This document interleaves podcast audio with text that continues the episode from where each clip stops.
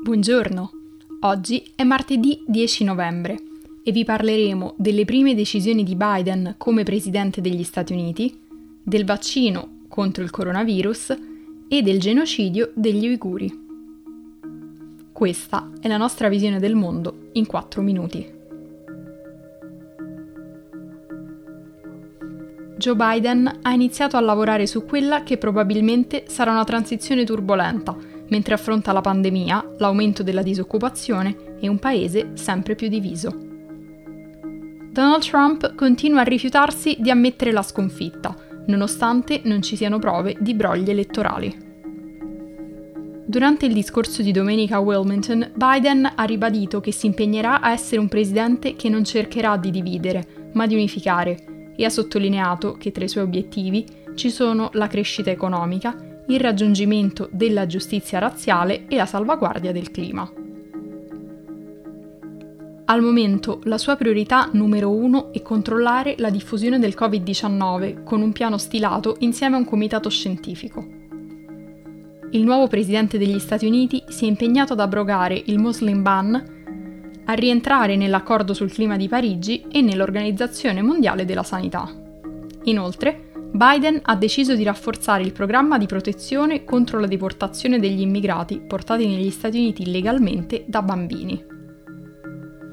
Nonostante la corsa alla Casa Bianca di Biden sembri piena di vittorie, ci sono ancora delle questioni con cui fare i conti, come le sconfitte alla Camera e al Senato che hanno riacceso vecchi rancori tra le aree più progressiste e quelle più liberali del Partito Democratico.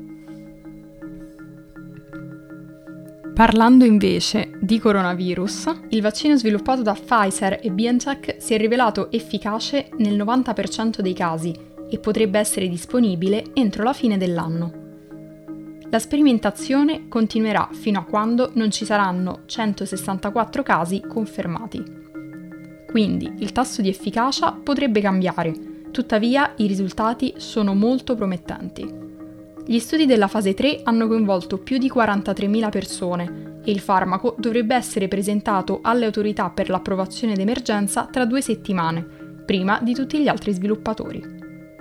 Moderna non prevede di avere i dati di prova necessari fino al 25 novembre, mentre la partnership di AstraZeneca con l'Università di Oxford avrà i risultati entro la fine di quest'anno. Infine, parliamo degli oltre 60 parlamentari di 16 paesi che hanno denunciato alla Corte Penale Internazionale il genocidio degli uiguri e altre minoranze turche perpetrato dalla Cina. Nonostante quest'ultima non sia firmataria del Tribunale, la Corte può intervenire grazie a un precedente del 2019 che ha stabilito che i crimini iniziati sul territorio di uno Stato parte della Corte rientrino nella sua giurisdizione. Il precedente era stato stabilito in seguito ai crimini a danno dei musulmani Rohingya in Myanmar.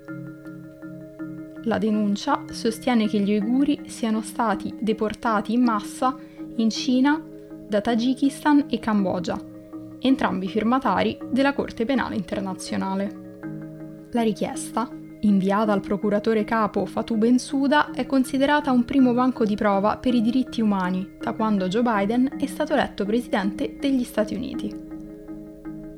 Per oggi è tutto. Dalla redazione di The Vision, a domani.